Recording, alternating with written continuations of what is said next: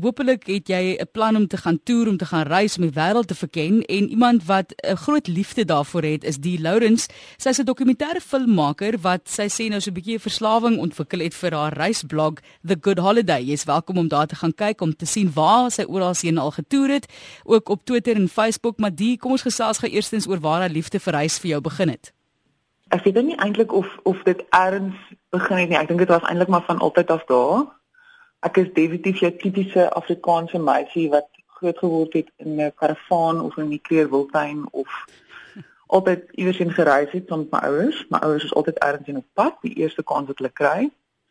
En direk na skool het ek 'n onmiddellik die die eerste kans wat ek gehad het, het ek oor die grens ge backpack sonder 'n motor Mosambiek toe. Daai tyd was Willem Kulos heeltemal verlate die eerste plek waar ons geslaap het was Belen en fosfor, ek dink jy moet fosfor in die water. So ek het sterre gemaak en ek was soos wow, hierdie is incredible. Ja. En voor dit was ek nooit eintlik uit die land uit behalwe in Namibië. So ek dink ek dink dit was van altyd af daar, maar ek dink dit het definitief begin met daai eerste backpack oor die grens op die agterkant van 'n bakkie tussen hoenders. Daar die die seker met die hoendertjies gebyt soos 'n kiem.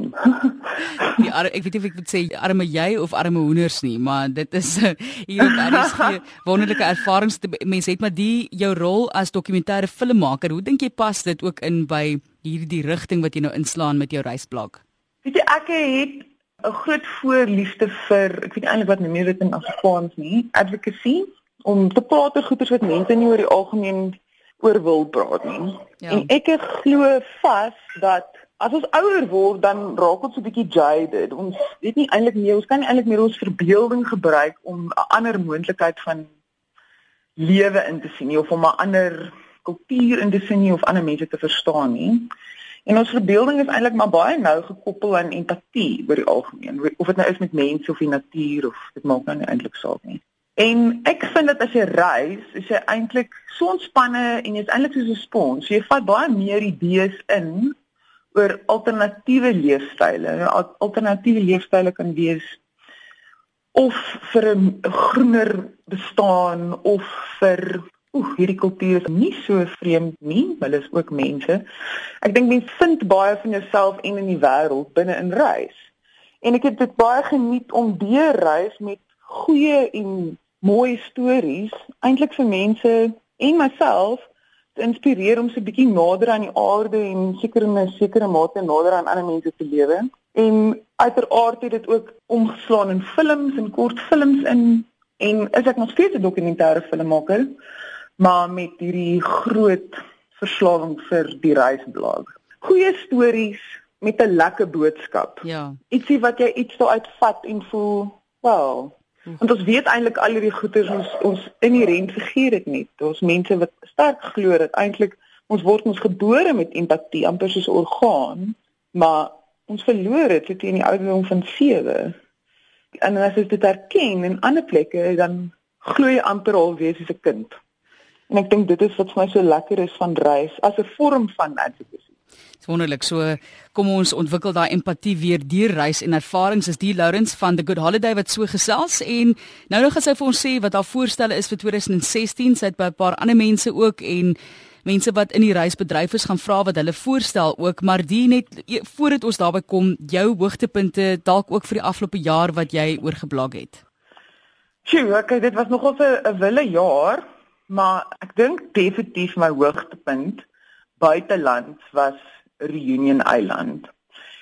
En ek dink as mens oor 'n aktiewe vulkaan vlieg met 'n helikopter en jy sien die lava spat, dan doen dit eintlik nogals iets aan jou.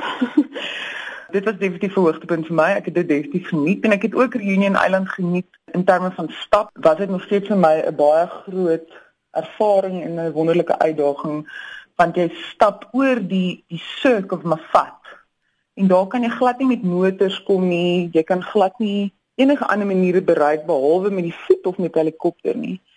So die plekkies wat jy sien en die mense wat jy ontdek is regtig vir my verskriklik spesiaal. Definitief 'n groot deel van Frankryk want die baguette steek so by al die rugsakke uit. En dit is omtrent al wat ek kry op wat pad, maar dit was definitief my hoogtepunt. En dan wil ek sê binnelands, die Oeverberg. Ek het nooit regtig die Oeverberg so goed geken nie en onlangs het die Oeverberg dieselfde toekenning ontvang as my blog wat uh, die World Travel Market het 'n responsible tourism toekenning wat hulle gee responsible tourism is verantwoordelike toerisme. En Gansbaai, die groot Gansbaai area, het die toekenning gewen vir die verantwoordelikste bestemming in die wêreld vir toerisme. So toe ek uh, gegaan as die blog en saam met gaan van toerisme ek bietjie gaan kyk na al die kleiner bestemmings, alles eintlik meestal buite die haai hok want Gansbaai is baie bekend vir die haai hokke, maar daar's eintlik soveel meer aan die Oeverberg. Regdeur van die walvisse se grootsheid tot die kleinste fynbos. Dit is 'n ongelooflike plek. En ek dink dit is definitief iets waarna ek sal teruggaan. En nog meer is definitief Afrika bestemmings. Ek dink ek het weer besef hoe wonderlik is goeders net binne in Lesotho en in Swaziland en selfs binne in ons eie land. Wat se maklik bereikbare bestemmings is daar en hoe baie kan mens leer en hoe baie word jy wys van goeders wat eintlik net 'n klip gooi van jou weg is. Jy hoef nie eintlik so ver te vlieg nie. Ek dink my hoogtepunte was definitief eintlik die mense binne in die plekke wat jy ontmoet. Want dit is definitief eintlik die goeders wat jy onthou. Jy onthou natuurlik die landskap en jy gaan huis toe met kikkies. Maar ek dink wat ek definitief die meeste altyd onthou is met die mense en hoe jy soveel ryker daar wegloop en besef, "Sjoe, ons is almal so." dit is wat dit is vir my die hoogtepunt. Ek dink die mense verseker. Jy is ingeskakel op Reis sonder grense en ons vind uit waar jy moet toer in 2016. The Good Holiday, die reisblog bied vir jou idees, meer spesifiek ook dan 'n hoogtepunte wat die Lourens in 2015 ervaar het en wat sy mense in die reisbedryf dink jy heen moet gaan of waar jy, jy moet gaan vir 2016. Die kom ons kyk bietjie na julle idees. Weet jy, ek dink die grootste ding vir die volgende jaar en dit is definitief met die World Travel Market en dit is oral op die internet tussen klomp verskillende travel bloggers is eie ander plek iets wat jy nêrens anders kan kry nie maar ook iets wat regtig 'n ondervinding is dat dit 'n ervaring is wat jy 100% voel. Dit is nie noodwendig iets wat jy gedink het jy gaan kry nie. Dit sit jou in 'n ander emosie in. Dit laat jou so klein bietjie dink met jou hele lyf sal ek amper sê. So ek sou sê die hoogtepunte is definitief verantwoordelike toerisme, ekotourisme, dit word definitief baie meer populêr. Mense begin veral in Suid-Afrika kyk as ons kyk na Suid-Afrikaanse toerisme, begin mense baie meer kyk, ek dink gedeeltelik ook oor die rand omdat ons nie eintlik baie ander dinge kan bekostig nie. Maar ons begin al hoe meer kyk om plaaslik te reis, om te kyk watse ander skatte is in die plekke wat ons nog nie regtig besoek het nie, want Suid-Afrika het soveel hoekies en draaitjies.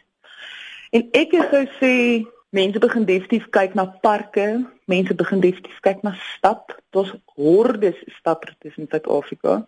Maar iets wat ook nogal populêr is, is tuisbly toerisme, homestay toerisme. Wat jy nie noodwendig in 'n lodge of in 'n hotel of iets slaap nie. Jy slaap eintlik by mense, saam met mense. En die veiligheid van hierdie instansies is wonderlik. Ek sal veral kyk ek daar's my blog menigte sulke voorbeelde. Maar ek dink 'n ander ding wat ook nogal baie meer populêr word en dit is deel van die ekstoerisme is kulturele toerisme. Toerisme wat kyk na regte Suid-Afrikaanse kultuur en regte plekke. Nou praat ek nie van 'n plek waar mense Zulu dans en jy betaal 'n kaartjie en daar's 120 Amerikaners nie. Ek praat veral van plekke soos Leshiba Wilderness op die Soutpansberg waar jy kan bly in 'n ou Wenda hut binne in 'n ou klein village in 'n oorspronklike hut wat oorspronklik deur die Wendas gebou is bykans seker 200 jaar terug. So. En dan is hierdie goeders ook meeste van die tyd heeltemal off grid. Ek dink dit is nogals iets wat baie aandag trek. Ek dink ons almal probeer ligter lewe Maar ek dink binne in egtheid is so 'n rare ding deesdae dat dit word amper leksheid. Die oomblik wat iets eg is, is dit outomaties amper 'n lekse ondervinding, want jy weet jy gaan dit nie erns elders kry nie. En dan dink ek ook mense begin definitief kyk na 'n voeltoerisme word definitief ook 'n groot ding. Ek dink daar's baie geld wat bestee word deur BirdLife South Africa. En ons het wonderlike birding routes, soos die Great Limpopo birding route Hulle doen verskriklik baie vir die omgewing. En wat dit ook doen is dit skakel jou onmiddellik in met die gemeenskap en die natuur. Want as jy kyk na die voëls, voëls kan byvoorbeeld glad mos nou nie in 'n ongesonde ekosisteem lewe nie. So mense kies om na plekke toe te gaan waar die voëllewe baie ryk is want dan weet hulle is verseker van 'n wonderlike ekosisteem. Wat ook baie lekker is is dat die gidse oor die algemeen wat mens vat op hierdie voëluitstappies is meestal mense van die plaaslike omgewing. En ek dink dit is 'n wonderlike manier om om kultuur te ontdek. En ek wil definitief aanraai dat mense loer na dinge baie ver in die noorde. Ek dink in die noorde en in KwaZulu-Natal is daar wonderlike wonderlike plekke wat regtig vir jou 'n natuurlike ervaring gee, maar ook 'n menslike ervaring gee. En mens moenie bang wees vir veiligheid nie. Want ek dink mense oor die algemeen dink tog gaan dit is in die middel van nêrens iets gaan met my gebeur. Maar ek moet die ek het nooit in my lewe so veilig gevoel soos byvoorbeeld in die noorde van Wenda by Lake Fundutsi in 'n chief se kraal nie. Inteendeel ek moet my Land Cruiser met die sleutel en al inlos sodat my batterye kan laai vir 2 dae en niemand het aan my motor gevat nie. En ek dink daardie tipe van toerisme word definitief populêr en dit is definitief iets wat ek ek wil dit aanbeveel totdat ek blou in die gesig is want dit is regtig iets wat bevat na plekke toe waar daar amper niemand gaan wees nie, niemand anders gaan wees nie en die luksheid gaan lê in die egtheid van dit alles. En ek beloof jy gaan iets terugvat huis toe. Baie meer is 'n baie mooi. Dis die Lawrence van The Good Holiday wat so passievol gesels, haar voorstelle en van die ander mense in die bedryf vir 2016 vertoer, mag dit vir jou 'n lewenservaring wees. Die baie dankie vir die kuier. The Good Holiday kan jy gaan kry sommer die blog is direk The Good Holiday. Mense kan gaan lees daar wat jy alles aangevang het en wat jou planne is vir die jaar. Yes, hulle kan gaan loer op thegoodholiday.com en dan is ons ook op Facebook en ons is ook op Twitter en al die links is op die webwerf. En van daar af kan jy natuurlik na ons YouTube kanaal gaan kyk en jy is enigstens welkom om ons 'n boodskap te stuur. Ons is 'n groep bloggers van my vriende wat saam met my ook so nou en dan skryf. Maar um, ek kry meeste van die boodskappe direk, so ek help graag as jy lus is om iets aan te pak wat jy nie gedink het voorheen jy sal aanpak nie ek sien vrou vir jou. I can totally help you out. Dis die Laurens wat so gesels dokumentêre filmmaker wat nou 'n groot passie ontwikkel het in haar lewe vir reis en haar reisblog wat jy kan gaan volg.